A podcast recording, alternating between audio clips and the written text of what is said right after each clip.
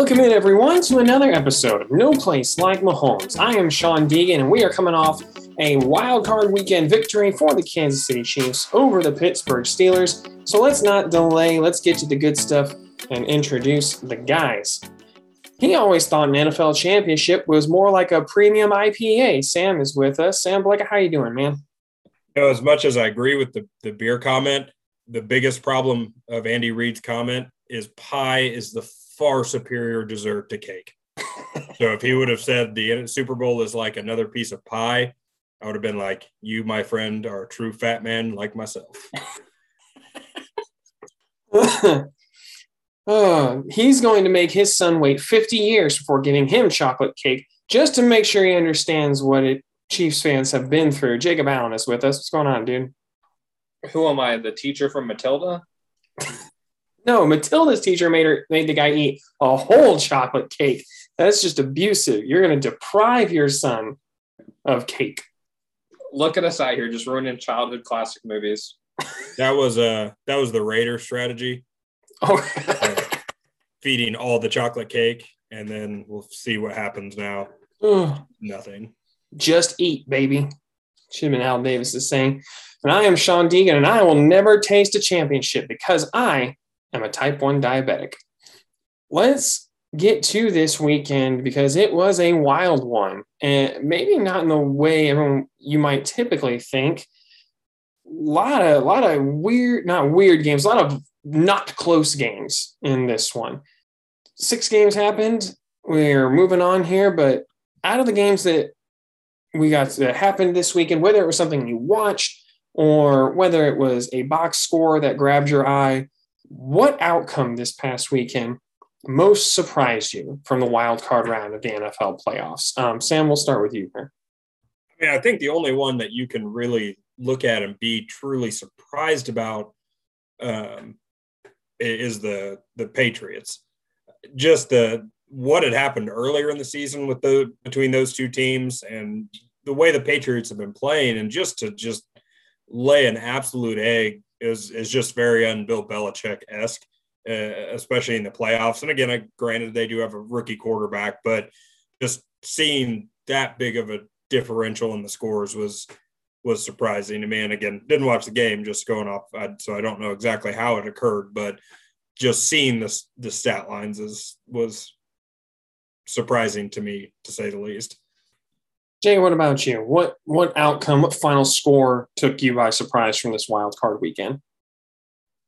None of the winners surprised me. I would say more so it was just two of the games ended up being kind of tight, which was the the Raiders and then the Niners Cowboys. All the games that all the teams that won were my picks, but as far as the scores go, those two being tight surprised me a little bit. I mean, more so the Raiders. I'll be honest, the Cowboys Niners game surprised me more, I guess, than than most people. I 49ers are a good team. Like they've got a solid team, but Cowboys just have some dudes, man. Like on defense, like Trevon Diggs has been a, a, great ball hawk. There's been a lot of discussion about whether or not he's a good cover corner, given how many yards he's actually given up when targeted. But like Micah Parsons is an animal. Um, they've got some guys on that defensive line that are really good. And then on the offensive side of the ball, they're loaded with weapons. And with a healthy Dak, I, I honestly thought that the 49ers might end up not putting up such a huge fight for the Cowboys since the Cowboys had everybody uh, back on back back healthy.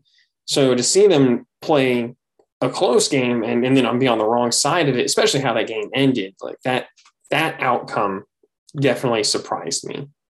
Looking ahead a little bit to next season for a lot of these other teams, specifically the ones that did not move on, which losing team do you think has the chance to make the biggest jump forward next season? So, for instance, you, uh, using the Eagles for an example, you know, you pick a lousy draw with the greatest of all time in Tom Brady and the Buccaneers with a team that has basically no playoff experience, essentially a rookie quarterback, a bunch of younger two rookie receivers. You've got a, a team that is has not been there before at key positions, uh, offensively and defensively. Um, so, which team out of the teams that lost last year, lost this past weekend, do you think has a chance to make a biggest leap forward? Jacob will come to you first this time. That is a good one. Uh, if I would have read the rundown, I would have known that was going to be a question, but I am thinking on the fly. I actually don't think there is any team that is going to get much better than they are. I think they've well, most of those the teams that lost have hit their their ceiling because I think I like Jalen Hurts. I thought he was an NFL QB, but he's very limited. Again, teams end up getting a lot of similar guys than they have in the past. Now, he is Donovan McNabb light. Donovan McNabb is an all-time great, so I'm just saying he's kind of similar to that in the sense of good passer. He's going to be respectable, but but my answer is going to be the Steelers because I think they're making a move this offseason for a quarterback, or you would hope so, since theirs is retiring. You you would hope they're not going to stick with Mason Rudolph. But I guess in the sense of, you know, they could be one of the teams that could go against Russell Wilson and make a big difference for their squad. And they have some talent on that roster. So we'll we'll see. But they're the ones I think have the biggest chance to make a change. Everyone else, I kind of feel like is is bumping their heads on the ceiling at this point. And what about you? Which which of the teams that did not move on this past weekend do you think has a chance to take that next leap forward this coming season? My initial reaction was was to go with the Cowboys just because that roster is so good, but I just feel like the Cowboys are the Chargers of the NFC, where they just can't get anything. Like they could be so good and then fail miserably when it hap- when it matters the most. Hey, the uh, uh, the Cowboys made the playoffs. Hey, I mean, if the Chargers coach wasn't dumb and decided to call a timeout, the Chargers would have made the playoffs too. uh, counterpoint: Cowboys also have a very dumb coach. True. I have a follow up to that after Sam's done. Sam, go. um, I think all of the teams within that have similar issues where they're just that one or two piece um, piece away from being able to progress to the next level. I, I'm going to go. I think I'm going to go with the Patriots. And the reason I'm going to say the Patriots is number one, they still have Bill Belichick. Again, I will stand fast in saying he's the greatest head coach of all time.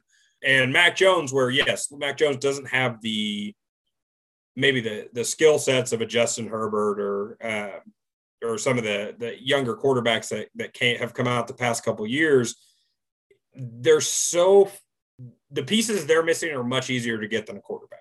I'll say that. Where you, when you're looking at the Steelers, when you're looking at um, the Raiders, the Eagles, potentially, where quarterback is still kind of the question in those teams. With the Patriots, Mac Jones, you know what you're going to get. And now all you have to do is put stuff around him. So we're basically saying that the Patriots now the Chiefs of the early 2000s.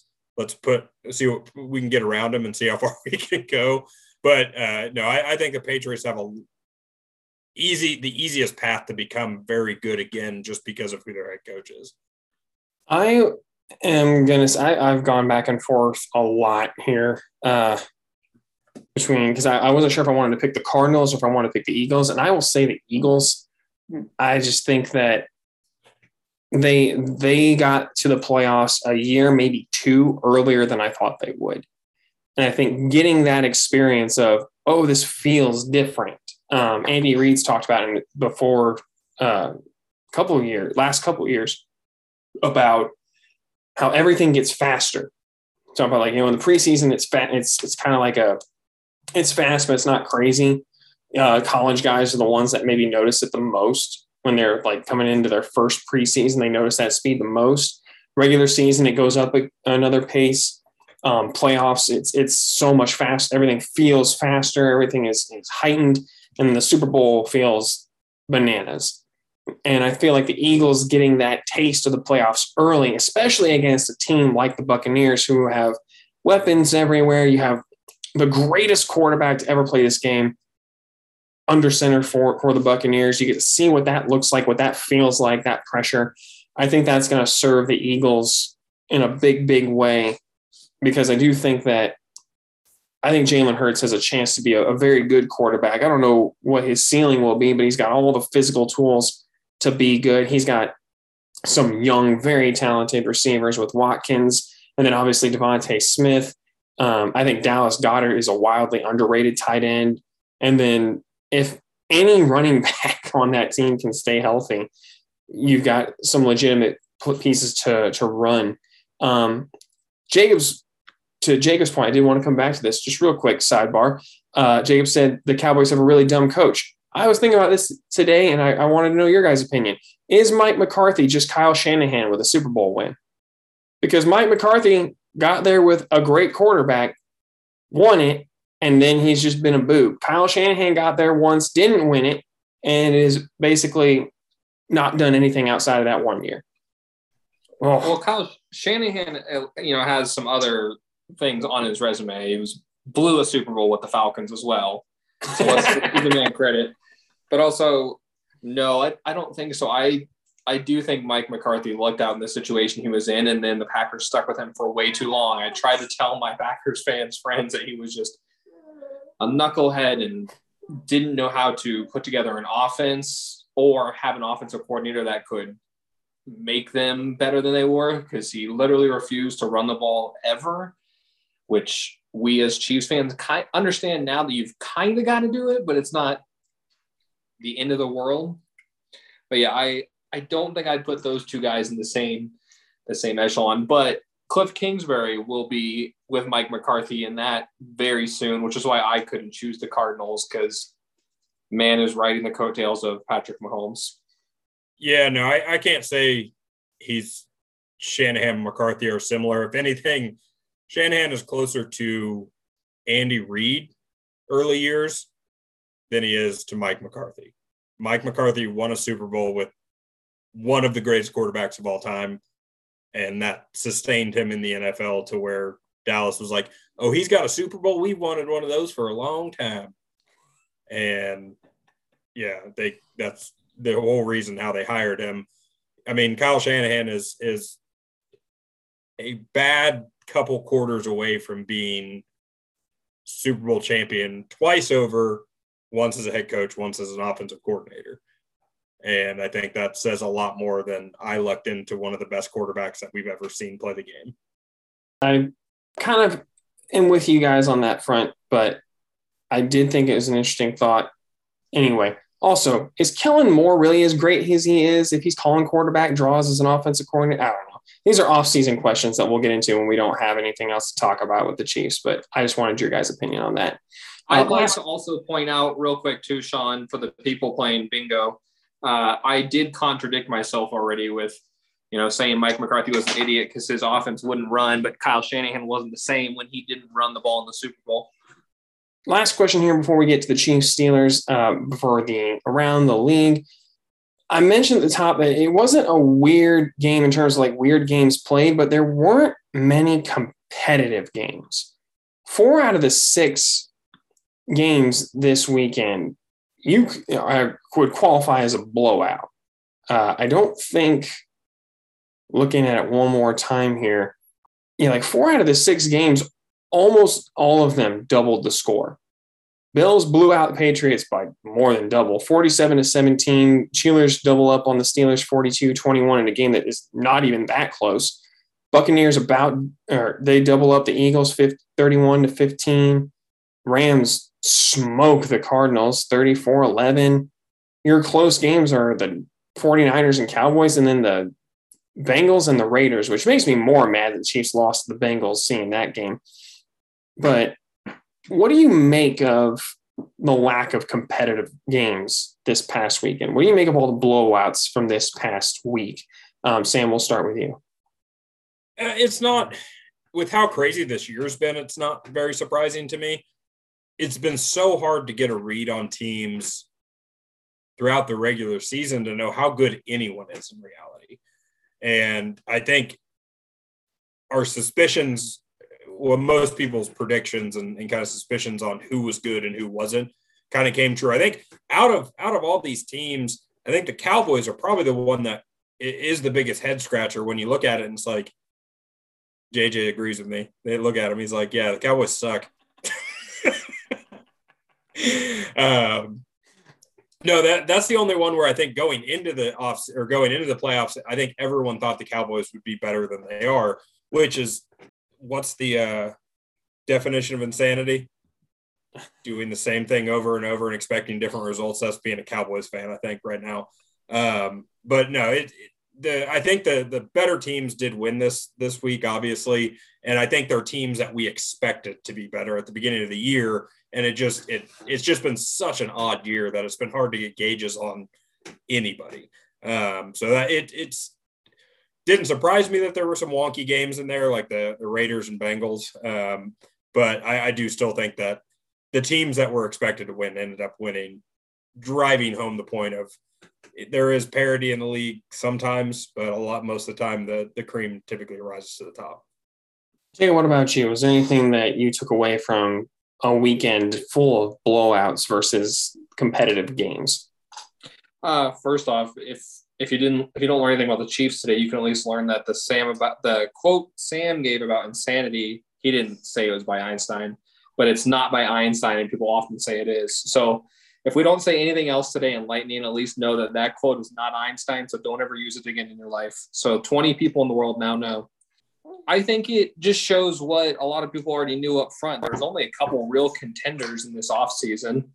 The NFL didn't need that seven seed, even though they've said, oh, you know, if you get in the playoff, you've got a shot. If you get in the tournament, it's just not true. There's only a couple teams that really could end it or get to the end, I should say. But we all know the reasoning for it was for money. I mean, just look how they've scheduled the games over the weekend was between the three days so that you can sell more commercials that way and have people over multiple days.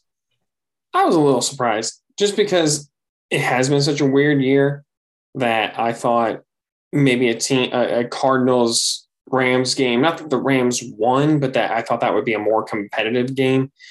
Watching the Bills eviscerate the Patriots definitely shocked me just because Patriots have, I think it's like what the second best scoring defense in the NFL.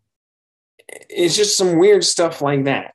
Uh, you know, the Buccaneers, Eagles didn't surprise me, Chiefs, Steelers didn't surprise me, but there are a couple big ones in there that just like, how did how did this get away from you? and part of that might just be me not being a, a, dedicated fan watching them week in and week out. But I definitely thought just because it was a weird year that there might be more parity even at this point during the wild card weekend. All right, we've delayed enough. Let's get to the Kansas City Chiefs as they just smoked the Pittsburgh Steelers 42 to 21.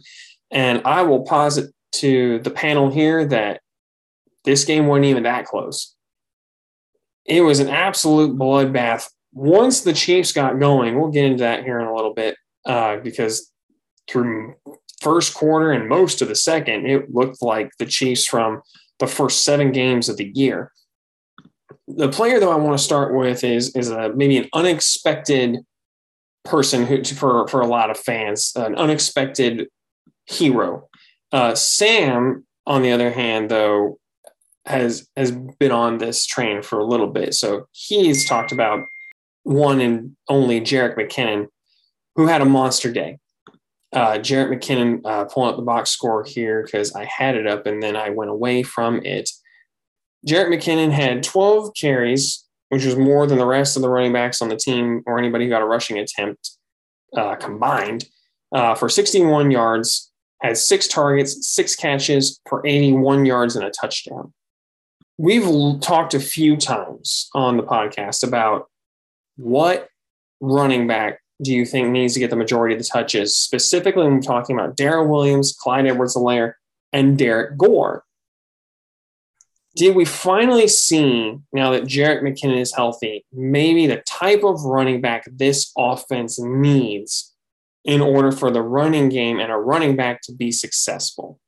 Sam, we'll come to you here first on this one. I'll hold my thoughts here for a moment. But what do you think? Do you think a Jerick McKinnon type is the type of running back that's going to have the most success in this offense?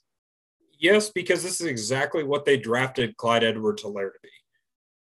So it, that's that's all I thought about this game because people that if for the people that have not that came into the NFL recently with obviously Chiefs fans specifically with Patrick Mahomes and don't know who Jerick McKinnon is, when he was with the Minnesota Vikings, because he came in and replaced Adrian Peterson, arguably the greatest running back we've ever seen. And I think Derrick Henry is making a very good push for that, obviously.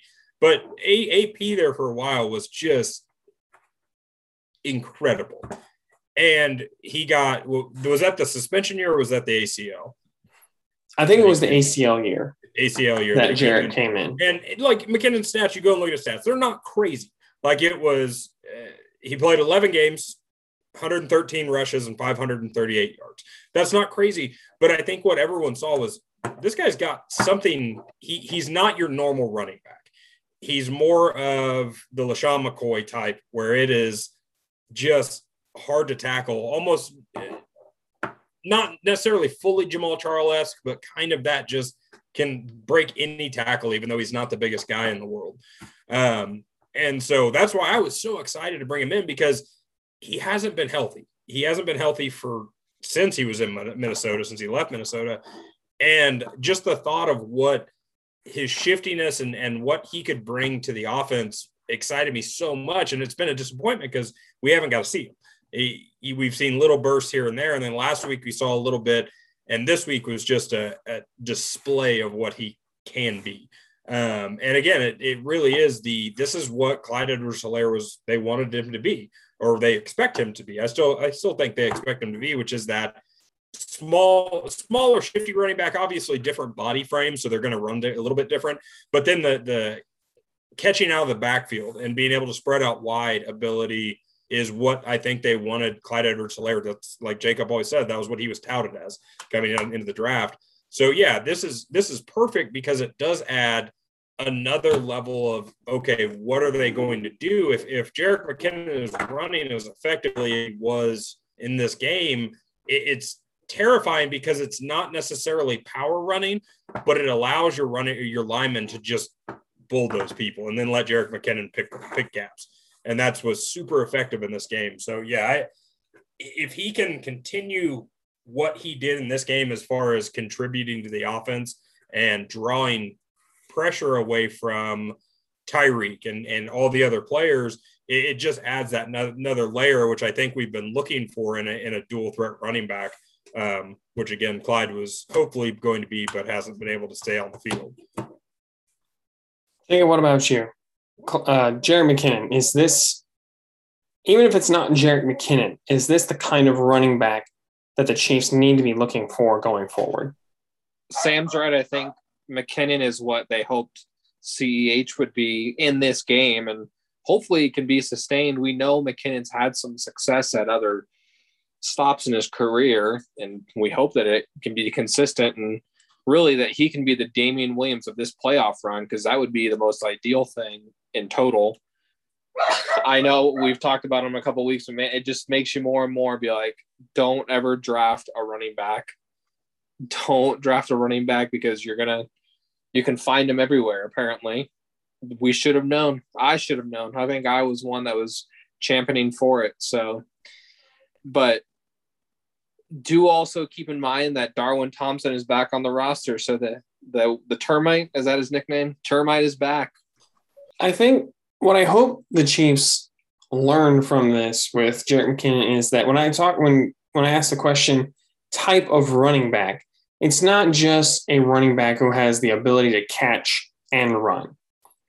There is an explosivity to the way Jerick McKinnon runs that I don't think Clyde Edwards-Helaire or Darrel Williams or even Derrick Gore has. Derrick Gore, I think, is the most explosive running back out of those three. And it's still, it's not like it jumps off the page at you. When Jared McKinnon would get the ball in space, specifically on screen passes, and there were a lot of those in this game that were just absolutely beautiful. He would get to the second level, and you're just like, oh, that's different. Like he got there quick.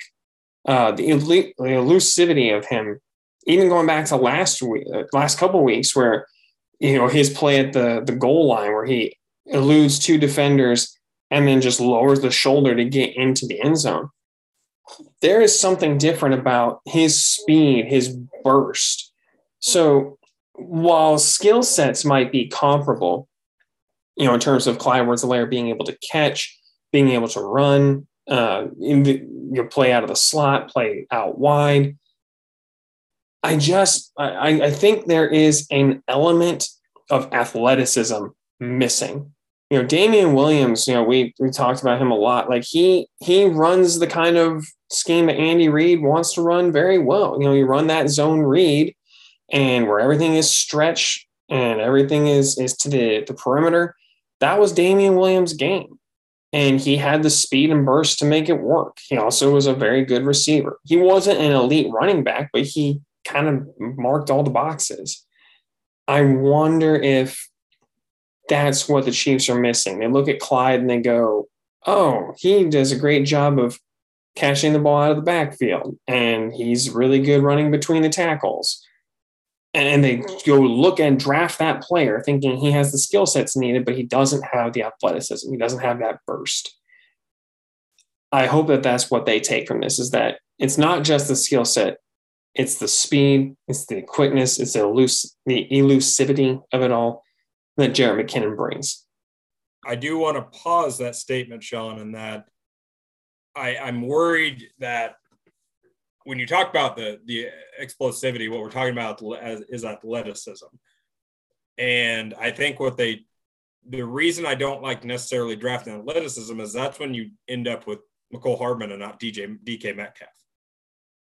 So where I think the Jerick McKinnon is a great example of like, okay, this is what that can be. There's so much more that goes into it. Like I think what Jerick has that is far superior to what we've seen in Clyde so far. So far, again, Clyde's a young player, and I think he can improve a lot. But definitely uh, in either of the Williams we've had on the team is the the vision because I think that's where his explosiveness is put on display is when he can make the cuts into those open holes that our linemen are creating. We that's what we don't see out of Clyde Edwards-Helaire because I would disagree and say I think Clyde is just as explosive as he is. Maybe not in the same way, in that I think Jerick is a little more shifty where Clyde is a bit more bowling ball esque. He he goes and he goes fast, but I don't think he's got that elite vision yet. And that's where you talk about when you when you talked about the uh, go back to your point about the Eagles in that they made the playoffs a couple years too early, that it just keeps speeding up. The games will slowly slow down for Clyde. And I think that's what we have to be hopeful that he can take the skill set he has because we all we've seen him put it on display. And when it's working, it's it's very impressive. But I think what Jerick McKinnon has is the experience within the NFL, though he's been injured, and he's got he's just got better vision at that point. And that's where I think what I hope to see them eh, Clyde improve on. And if he does, I think you could see a, a similar version of what we saw in that game coming from Clyde on a regular basis. Yeah, and that is, and, and to your point, it is still an early career with Clyde where reps have been taken away from him because of injury. So there's obviously still time. Um, I do think Jacob's point though about never draft a running back again is a good one. Just oh, unless it's Derrick Henry again. Yeah, no, you don't ever draft a running back. Just don't do it. Don't do it. And even then, Derrick Henry won the first round pick. Just for everybody out there who thinks Josh Jacobs is the next greatest thing at running back, just Derrick Henry was in the second round. Now, Jerick McKinnon wasn't the only player to have a tremendous day on offense or an effective day on offense. The receiving game, we talked about a little bit about this last week they came to play. Patrick Mahomes, once things kind of righted and the ship was steady and level, really could throw to anybody he wanted and find a way to be effective. In this game, you had six different receivers with four or more catches and five different receivers with a touchdown, including Nick freaking Allegretti, who had one of the greatest plays I've ever seen. Just mauling TJ Watt, throwing him to the ground like a rag doll and turning around and making a catch, which I don't know if that's legal, but I loved it. I don't even care. It was awesome. But the receiving game really came to play. And we talked a little about this last week with Mecole and Byron Pringle specifically, having starting to see some more results as as things have gone on in the stat sheet, not just you know to the eye test. We're actually getting some numbers to back it up And this week, it seemed like all the numbers were there for everybody in this game. So the next question is what's the reasoning behind it? Is this Andy Reid opening things up? There's been tremendous speculation and conjecture about how much has Andy Reid shown? Did he, you know, intentionally sandbag some offensive play calls and schemes for the playoffs? Uh, you know, maybe it's it's getting different guys open. Is this like we talked about last week, Mecole Hardman and Byron Pringle hitting their stride at the right time, finally kind of getting comfortable in this offense this year in their enhanced roles. Sam, I think you brought up the point about how like we they are the same faces, but they're not used to these roles necessarily where they're counted on. They are more complementary before Sammy Watkins left. This year, they're expected to be the go to guys. Maybe they're starting to step up. Or is this just Patrick Mahomes having a monster day where literally no one could defend him when he decided it was time? What is the reasoning to you guys? And maybe, maybe there's more than one, but what do you think is the cause of the diversity of success with the receiving corps in this one. Um, Jacob, we will start with you this time.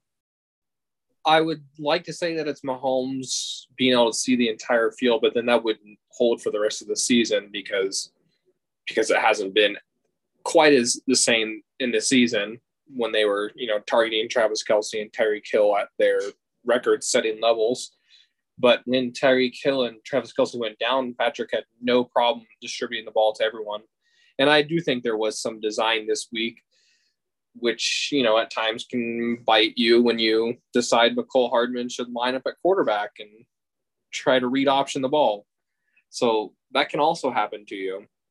But I I do think it's almost, you know, circumstance and opening I think I think opening up the playbook is the best description of it because it makes the other teams have to plan for more Pringle has very clearly established himself as wide receiver.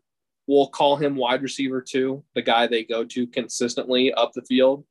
And Mecole Hardman is getting used more and more like what the Chiefs view him as, which is the gadget guy, which is, you know, honestly best for the team. Sam, what about you? What do you think is the reasoning behind the success that the receiving corps had in this game? Is it guys hitting their stride? Is it just the opponent? Is it Andy Reid opening things up? What do you think was the reason that so many guys got involved and had definitive success against the Steelers this past weekend?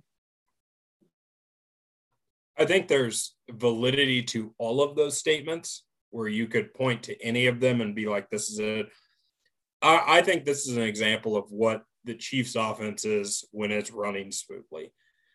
When it's clicking, it just everything's so easy and that that's what like we talked about at the very beginning of the season, where I kept saying, you know, things just look hard. Like we're we're scoring, we're putting up points. You watch this game, and it's just like, well, that's what I remember the Chiefs' offense being. So I, I think it's just that there are certain games where, again,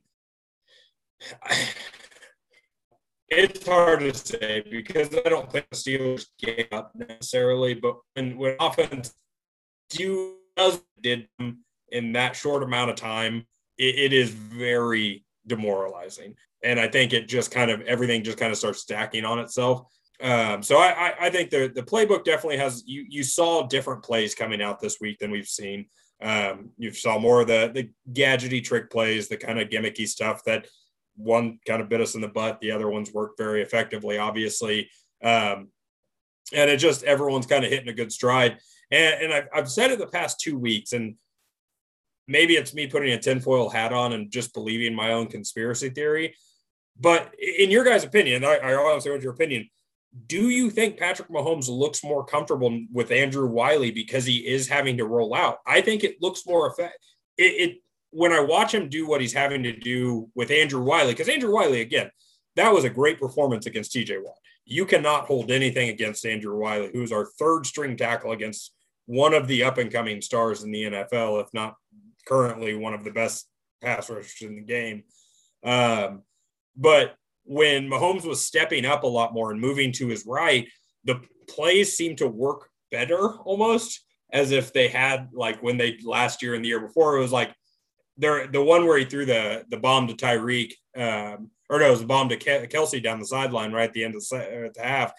As soon as he came out, I was like, well, he's going to hit someone deep right now. Like that was just my mind. I was like, it's going to work because I've seen this play a hundred times by now. Roll to the right, someone's down the sideline, and exactly what happened. So my father, Michael Deegan, who is an avid and wonderful supporter of this podcast, we were talking about the game this past weekend. We were celebrating my sister's birthday, which is the 19th here uh, tomorrow, actually. So by the time we're recording this Tuesday, January 18th, Anna's birthday will have been over by the time this podcast drops. But happy birthday, Anna. We were talking about uh, Patrick Mahomes and how everything he's had to adjust to. And my dad brought up to your point, Sam, about one of the things he's had to figure out is how to stay still and still throw the ball. And he used the comp, the comp, the comparison of I don't know if you guys have ever seen the movie uh, Butch Cassidy and the Sundance Kid, Paul Redford, Robert, or excuse me, Robert Redford, Paul Newman movie. And there's a scene in this movie my dad brought brought to my attention. He actually tweeted it at me uh, during the game, where both uh, Butch Cassidy and the Sundance Kid are being basically interviewed to like provide protection for this banker, and and he's asking Sundance like, "Show me how you shoot." And Sundance like holsters his gun like he's going to do a quick draw, and the guy's like, "No, no, no, just pull out and shoot." And the guy throws a rock out there, it lands, and just like, "Just shoot that rock." And Sundance tries to shoot it standing still, and he can't hit it. He misses it. And the guy's like, "Oh, that's too bad." And he starts to walk away, and Sundance says, "Can I move?" And the guy's like, What? And Sundance pulls a quick draw, drops to a knee, shoots the rocket, explodes in two, and then shoots the bigger half and it explodes again. And he just stands up and he goes, I do better when I move. And that's Patrick Mahomes. Like this I, just to just to clarify, I think you got the movie all wrong. I think I think you're thinking of, of Butch Cassidy and Sundance Kid. That's where Robert Redford is running a gambling circuit and they pull a big trick on people. No, they're they're two outlaws. No, this is definitely this is definitely the same movie. Oh, I just want to make sure we are ruining every movie and getting the plot wrong. no, Butch.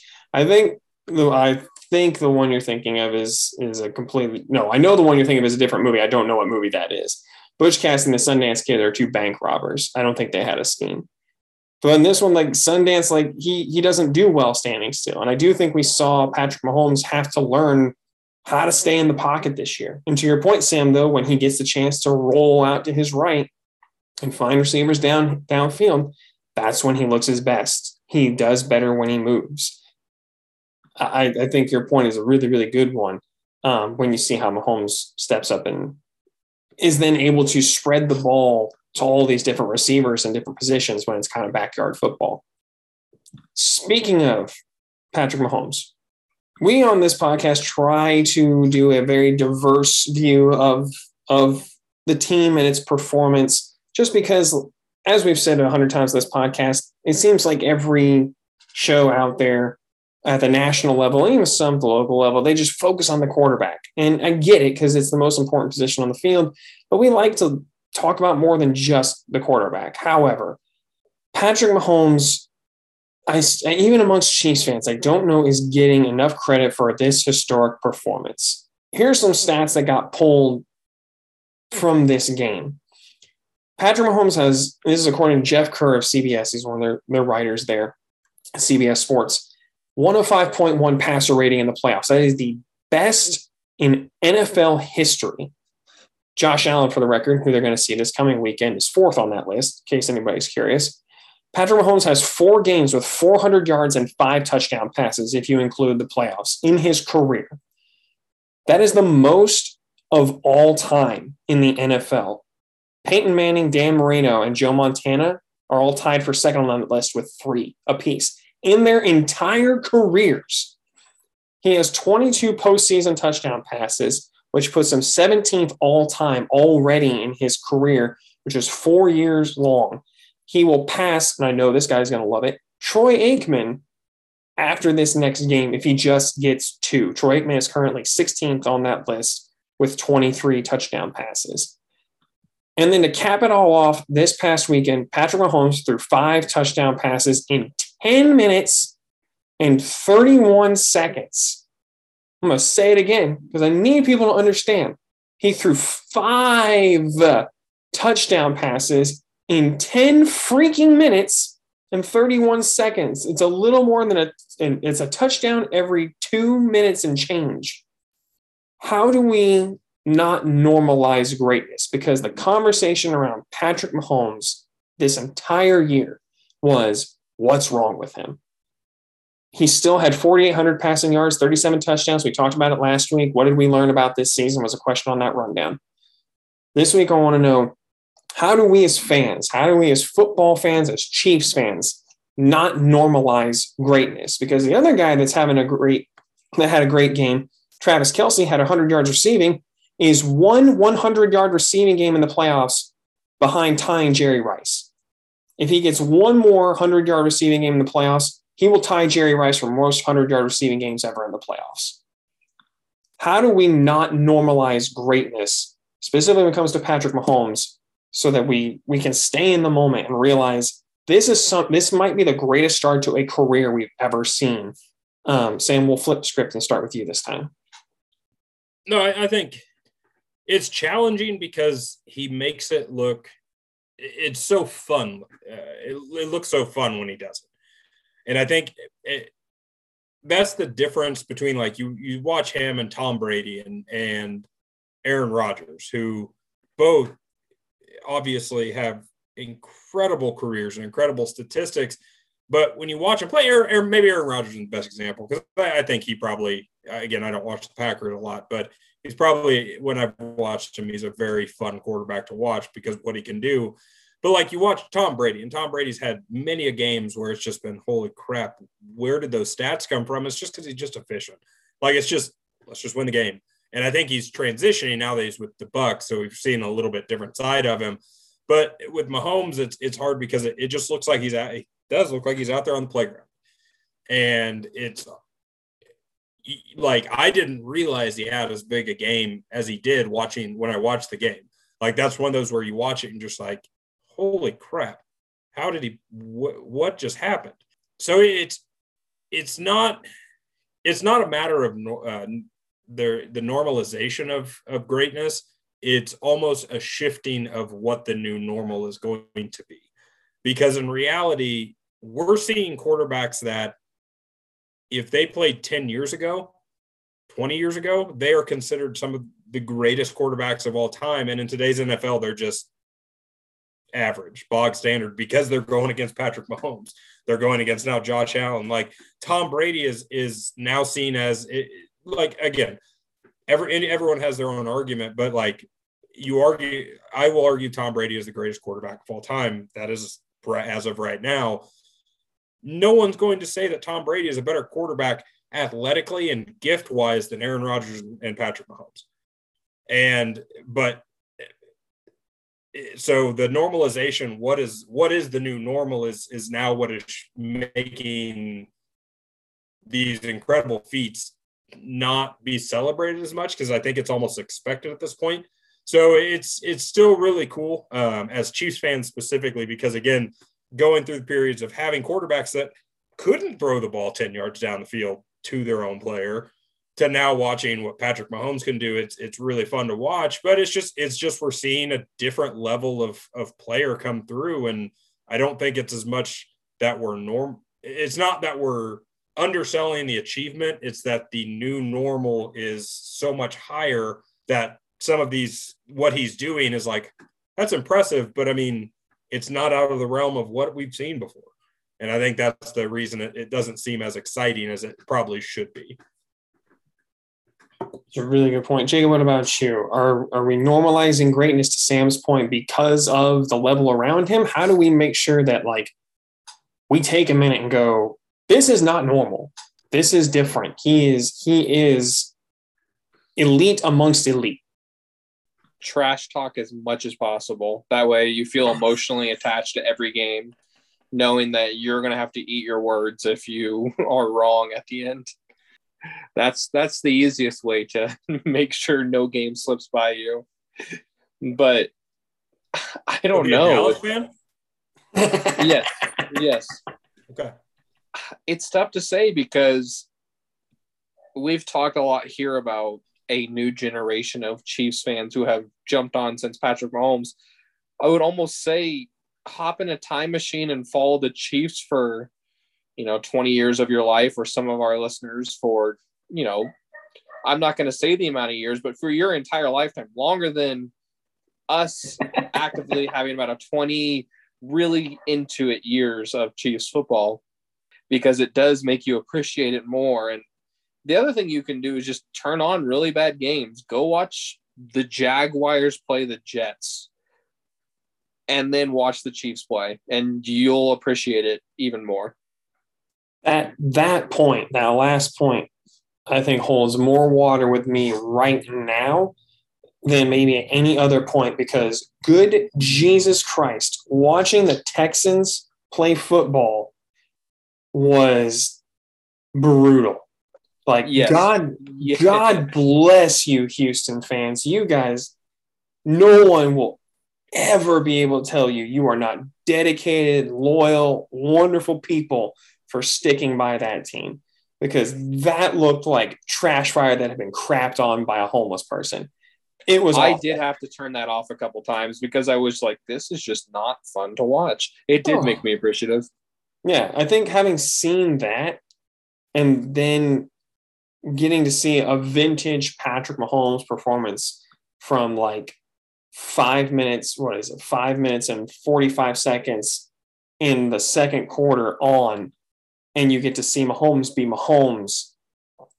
That that landed with me more than than maybe it would have if I hadn't watched a team that was so I had been struggling just to find talent to put on the field the week the two weeks before or the week before excuse me so for me I, I think it's a good point um I again Sam to your point about looking around the league and seeing greatness, I think that it's important to do that and look like, well, this is the new normal. But then also go back after you've looked around the league and you've seen that Josh Allen has the fourth highest passer rating in NFL playoffs uh, in the NFL playoffs history, and then go remember that your guy is number one. Go remember that your guy in in a league where Josh Allen had a monster performance against the Patriots. Go look at what Patrick Mahomes did in 10 minutes and 31 seconds and go, oh, he can do what Josh Allen did in a shorter amount of time. Go make those comps. And then remember, like your guy is, it's that I love the saying, he's uncommon amongst uncommon men. That is Patrick Mahomes. Yeah. I mean, it's essentially so to wrap up the, the, the section here, Sean, it's we're not normalizing feats of greatness. Feats feats of greatness are becoming the norm. Our guy's just the best. I'm when we when I post the podcast, that quote's going in. That's awesome. We're not normalizing uh, greatness. Uh, greatness is just becoming the norm. That's and our guy's the best. God, that's awesome let's flip this coin and look at the defensive side of the ball because you talk about a great performance. The Chiefs did not score as much as we're talking about a tremendous offensive performance where they put up 42 points. They didn't score until five minutes and 45 seconds in the second quarter, which again makes their performance maybe even more impressive because they didn't score. But the defense answered the call every single time. And I would say that even in a game where they gave where the 21 points were given up, granted, seven of those came via defensive score on the fumble with Darrel Williams and TJ Watt scoop and score. In a game where you gave up 14 points on defense, I don't even know if it was that close. I, I, it was a better defensive performance that I think the score indicates, even if you factor in the, that seven points were scored by the Steelers defense what was different this time versus the first matchup with the Steelers? Because they blew them out the first time too. But this time seemed even more impressive than the first go round. Um, Jacob will flip things and we'll, we'll come to you first. What was different in this matchup in the playoffs versus when the Chiefs saw the Steelers in the regular season? Not much. They took Najee Harris out of the game because again they wanted the truck to go on the highway and they asked Ben to try to make it happen and it couldn't. It was pretty sad to watch. And anytime Roethlisberger got blitzed, it was you know throw it up the the sideline to see if your guy can make a play, and his guys could not because there's only so much you can do with you know a ball that's thrown to the defender. But I I really didn't see it as much different at all, other than you know no I, I didn't really see it as much different at all, other than just a couple more garbage time stats that the Steelers got. Sam, what about you? What what did you see on defense that was different this go around versus the first time around with the Steelers? I think the biggest thing is where in the first game where I said, when did Najee Harris get 93 yards? This one I expected to have 29 yards, which he did. They they concentrated on saying, all right, you have one weapon that can allow this offense to continue to run. And if we shut him down, again, we're going to see the truck stall real quick. And that's exactly what happened. Again, we they they got some I I would call the 14 points by that point pretty garbage. Uh, I think after after the we kind of exploded there at the end of the second into the third. Uh, the defense did seem to let up just a little bit, but it was a. I just think it was a better performance. I think everyone's at this point in the season a lot like what we've seen with other other Spagnuolo defenses. Everyone's on the same page, and it, I thought it was a much better. It's one of the better game plans where it's just like, all right, you've got a terrible offensive line. We're going to stop Najee Harris from running, and Big Ben's got to do something, which we obviously all knew that that wasn't going to be the case. I do think that's part of the game plan that looked a little bit different to me is that even for Spags, I thought they blitzed a lot both run blitzes and obviously then the blitzes to get after uh, Ben Roethlisberger. I went back and watched part of the game today just when I could, and because I'd heard some some of the actual people who are actual analysts talk about how much press coverage the Chiefs played, and they really did. Like Charvarius Ward traveled with Claypool, and they played press man the entire time with very little safety help over the top. Everybody was basically up on the line of scrimmage. To your point, Sam, about we're going to take Najee Harris out of this game. And if we do that, they don't stand a chance. And at the time that the Chiefs, uh, that the Steelers scored the first time on offense, the second time in the game, the Chiefs are already up 35 7. Like this game is over. It's essentially the same score as the first time around with the Steelers, which they won 36 to 10. And that's in the third quarter for the Chiefs in this one. So I think Spags like just realized that Ben wants to get this ball out of his hand as quickly as possible because he's done. He doesn't want to be, you know, making long reads, He doesn't want to try and hold the ball the way he did early on in his career. He wants to get this ball out quickly. So we're going to disrupt receivers at the line of scrimmage. We're going to apply as much pressure as humanly possible, and we're going to take Najee Harris out of the game. And when all that came together, I, I think that's where you saw the end result. To me, that was the only thing is that it just seemed like they they didn't play with as much safety help deep. A lot of guys basically playing man to man coverage across the line and a lot more blitzing up front. So the only, I mean, I'm sure people could find negatives, but the only thing that I would consider a concern in this game has to do with snap counts. It seems like we've been banging on this drum all year long because it's been a topic all year long. But Willie Gay Jr. in this game, it's one of those things like you look at me like you're the most athletic linebacker we have. You're perfect for third down. He played 17 snaps on defense, which was 25% of the snaps total for the game. To put that in perspective, that's four more snaps than Armani Watts got. That's the same amount of snaps that DeAndre Baker got, five fewer snaps than Ben Niemann got are we concerned with the limited amount of time that Willie Gay Jr. was on the field? I, I think there's an argument to be made about, you know, it was blowout, so let's get Bolton, kind of like we talked about with the first time around with the Steelers. Let's get Bolton as many snaps and nickel and dime as possible. Um, you know, who has the green dot in the dime, all that jazz. Like, I think there are some legitimate arguments to be made, but for me, I just I don't understand why he wouldn't play more snaps, especially since on the times that he was on the field, he made a lot of very important plays. Um, we'll uh, go to you, Sam, to start. How concerned are you with Willie Gay only getting 17 snaps in this game? I really wish I could say I was concerned, but I'm so kind of dead to this topic at this point in the season. Like it's it's one of those that I'm again, it's just I'm more confused than anything because I think what we saw when I mean Willie Gage just brings so much different to the table than any other linebacker we have, even obviously even than Nick Bolton, that it, it's just confusing why we don't allow him to be why Spags not allowing him to play at a higher volume.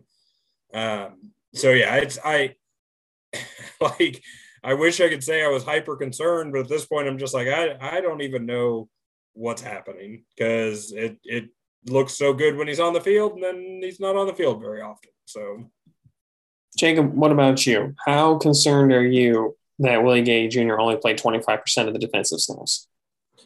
Sam's right. It's, you know, an exhausted topic, but Spags is ready to roll with his guys, whether it's going to cost him his job or not. I still think his job is on the line, depending on this week and, you know, how poorly it goes. I, the initial test obviously was the Steelers. And if he would have lost there, I think there would have been a chance he was fired. But I still think there's an outside chance he could get himself in trouble this week if he commits old sins that he was doing of, you know, playing the wrong guys out there. Now, hopefully, and again, I've said this in the past weeks, hopefully that was a situational thing that, you know, the other linebackers needed to be on the field for the Steelers. And hopefully that situational thing was just that Ben Roethlisberger is so bad we can save our guys until next week. I I think I'm kind of like Sam at this point. I just feel numb to it. It's like, okay, well, in this game you almost get an excuse because it's a blowout, and it's like, well, we wanted to. You could come out and say well, we wanted to get Nick Bolton snaps and dime and nickel. Just you know, not going to get as many opportunities like this for our younger players and all that jazz. But man, I just I don't understand why he ever comes off the field. He's he's just too talented. He's too athletic you know, we'll see. I don't know if they'd fire Spags. I don't think I'm as convinced that that would happen, and I don't know if it should happen. Honestly, I think well, I don't think it's going to happen at all. I I just think you'll get a stronger sentiment in Chiefs fans, and sometimes if that ball gets rolling, you can make it happen. But at the same time, look at Bob Sutton. People wanted him fired for two seasons. Right and I like and I like Spags. I really do. I think he's a, a very good defensive coordinator. Just the personnel decisions this year have been weird. And if if they get into a, a crunch time with the Bills where they need playmakers on the field and it's Nick Bolton and Willie Gay out there in the nickel, you know, I will I will fully accept that maybe it was just completely about the fact that it was a blowout and they wanted to get Nick Bolton snaps and experience as the Mike in key situations and save Willie Gay Jr. for the playoffs uh, with against the playoff game against the Bills. I think that's viable, but I want to see it, and I want to see him in crunch time in games where it matters on the field. I don't want to see Sorensen or, Ben Niemann in those situations. All right, let's look ahead to the divisional round of the playoffs. I have to I had to get used to saying that a couple times before we started recording this podcast because it seems like if they've played the Bills uh, it's been in the conference round of the playoffs, not the divisional round. The Bills, as you said, Sam, to start the show, had a monster game against the Patriots. Put up 47 points, score basically every possession, and and take out 20 years of just pent up frustration from Buffalo, New York to Massachusetts and just put it all on them in one game. How do we feel about this Bills team and what they can, what challenges they can bring to the Chiefs after their performance against the Patriots, who had the number one score, number one scoring defense in the NFL going into that game? What do we think of this team? Sam, we'll start with you. It's, I mean, again, very good team. We're not going to deny that. Beat us once already. Um, and they are coming on at the right time because again they went through a stretch there almost where the Chiefs had the bad stretch at the beginning of the season. The Bills kind of went middle of the season where they were just like, we suck, um, and lost to teams that they should never have lost to. But no, there it's it's it'll be there, there's a lot about this game that will test a lot of the areas our team is weak against. Specifically, when we look at our defense, one of our biggest problems is what Josh Allen is very good at because I think what he had I think he had 60 some odd yards rushing this last game. I think he was he was our second leading rusher. No, yeah, so that he running quarterbacks, mobile quarterbacks, specifically big athletic quarterbacks are have given Chiefs trouble a lot. And so that's going to be because they can keep the play alive, which is not what our D backs are very good at. Um, long extended plays is not what we're, we're known for for doing well. So it's there's there's a lot about this game that that is worrisome, but it's just the fact that the the Bills are coming on at the right time of the year that is what kind of concerns me the most because I think with the Patriots, I, I'm not going to read too much into the Patriots game. A lot like I don't think Chiefs fans should look too much, as we'll talk about, too much in the Steelers game and and utilize it to go into the next game. Uh, I, I'm just going off of what we know about the Bills and knowing that they are running on a full piston. It it could be a it's going to be a tough game for sure. And uh, Sam, you are correct. It was six rushes for 66 yards. He was their second leading rusher behind Devin Singletary in that matchup against the Patriots, which couldn't get the final score out. 47 to 17, the Bills put it on the Patriots. Um, Jacob, what about you? How do we feel about this Bills squad having seen what they did to New England? I'm with Sam. I'm not going to read too much into the the Patriots game, other than Josh Allen played probably the best game I've ever seen him play in his career, which is kind of concerning. But I think the Patriots got exposed for who they were. You know, very limited on offense. Jacob, what are you picking up? Hot dogs. Oh, out of the deep freezer. My that bad. explains it. Okay. I was like, there's this loud crinkling sound while you're talking. I was like, what in the hell is that sound? I was like, was something, I was looking to make sure my mic was muted. Okay, cool. It's all about the hot dogs. Locally, the grocery store, the main grocery store, the workers are striking. So we're exploring our freezer options. Anyway, uh, much much like much like hot dogs, that was the Patriots. It looked good for a little bit, and then after you ate it, you realized probably shouldn't have. But uh, I was for sure gonna cut this part, um, but I'm definitely leaving it in now because that was yeah, awesome. yeah, you, you, you've got it. Smooth transitions. It's key to being a teacher. You can transition anything into watching a movie. oh my god, I was I was so gonna cut this. I wasn't. I was just like curious what the sound was for editing purposes, and now I'm just like, oh, okay. Well, I'm leaving that in. That was a beautiful transition. Um, Yeah, I think I think it is going to be interesting. The Josh Allen played, I think, the best game of his career against the Patriots. His accuracy is what scared me in that one. Of he was hitting the balls. I see him miss often. On the flip side of it, I do think the Chiefs, when they're not playing Dan Sorensen as a deep safety, have pretty good game plans for Josh Allen. And their game plans are very similar to Lamar Jackson of pack the middle of the field, don't get too far upfield on Josh Allen to try to make a sack, just kind of stay home. And I think that's, I hope what we see again, because we know we had the matchup earlier on this year that didn't go so great. here's why I agree with you guys on why you shouldn't, as a Chiefs fan, if you're listening, uh, read too much into these games. Uh, Soren Petro from 810 tweeted out this stat uh, when when trying to comfort Chiefs fans, and then it ended up kind of being a running joke with people on Twitter, which was kind of funny. Uh, he tweeted out since the NFL went to 12 playoff teams in 1990, teams that have scored 40 plus in the wild card round and won are just three and 12 in the next round. Those teams that uh, that won uh, 2009 Packers. Well, he had a couple of examples here, not all of them, but 2009 Packers lost 51-45 to the Cardinals, and the 2013 Chiefs lost 45 to 44 to the Colts, which is a game I believe Jay we were at. Correct. Great memories. Another reason to maybe not read so much into this. Uh, Tucker Franklin from KCSN. This has been going around for a few places, but I just want to make sure I'm giving him credit for reading off his tweets. Uh, he wanted to remind Chiefs fans the last time Chiefs played the Bills, they didn't have Melvin Ingram. Uh, Nick Bolton wasn't playing Mike. Willie Gay Jr. didn't play. Chris Jones was at defensive end, and Charvarius Ward did not play. Chiefs also had four turnovers against the Bills in that game. They lost 38 20.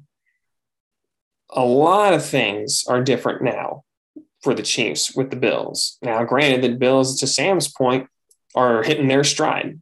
This is something That, that game also had a terrible lightning delay. Yes. Oh God. I was I was hanging out with our dear friend Dustin and uh watching that game and at one point my wife Lauren texted me going, Are you coming home anytime? And I'm like, Yeah, once this game's over. We're in a lightning delay. Oh, just rough. But there's a lot different now. The one thing that you should take away from this, that you should take going into this game, I should say, both teams are hitting their stride at the right time. It's going to be a barn burner more more likely than not, this is going to be a tough game where the Chiefs are going to have to play really good football, if not their best football, to beat a very good Bills team who has a young quarterback who is really, to Sam's point about uh, greatness is being normalized, has started to really make consistent great plays here down the stretch in the playoffs, right when it matters most. Because everything is so different from the last matchup to now, which from the Bills and the Chiefs. Instead of looking at that and going, okay, well, what can you take from that game?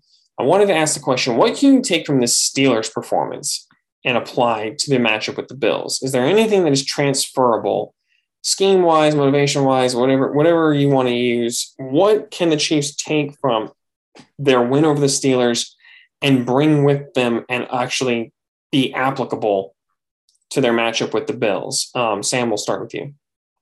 Looking, the defense needs to look at this game in the exact opposite way that they took this last one because Josh Allen is basically the exact opposite of Big Ben at this point, um, where he is not a corpse standing behind a really bad offensive line. um, but no, I, I think the the mo it's more the uh, momentum coming out of that game. And again, that's hard because obviously Bills are coming in with momentum as well. But it's just the the continuation of of playing the kind of ball that the Chiefs play well. Because what we see with Spags defense a lot of times, because again, there were times that that the Steelers did give up chunk yardage, uh, or we did give up chunk yardage to Steelers, some bigger, I think again, garbage time, some you might argue, but we didn't allow them to score. And that's, I think that's going to be the biggest key going into this game is not allowing the Bills to score touchdowns. If we have to give up points, give up field goals. Because if the offense is running as efficiently as as what we saw in this game, um, which again, Steelers defense isn't great, but it's not nearly as bad as their offense. So I think you can take more off of it off of what we saw in the offensive performance than defensive. But if the offense is running as smoothly as it is, uh, as it was in this, going into a shootout, I'm always a little more comfortable, which sounds weird with Pat, like I'm more comfortable in a shootout sometimes than I am just in a low scoring game because it's almost like the Chiefs. What we've seen in some of the games where it's lower scoring is it's almost like the, the play calling gets lax and it's not that exciting brand of football that we saw in this last game. So I think the the biggest thing is just the continuation of the play calling like it was in the offense and just the momentum of the defense to ensure that, you know, still playing at the same level that we played against a, a much poorer team, I guess. Jacob, what about you? What, what, if anything, can the Chiefs take from this matchup with the Steelers and and apply to their matchup with the Bills this coming weekend? Josh Allen is also a large quarterback.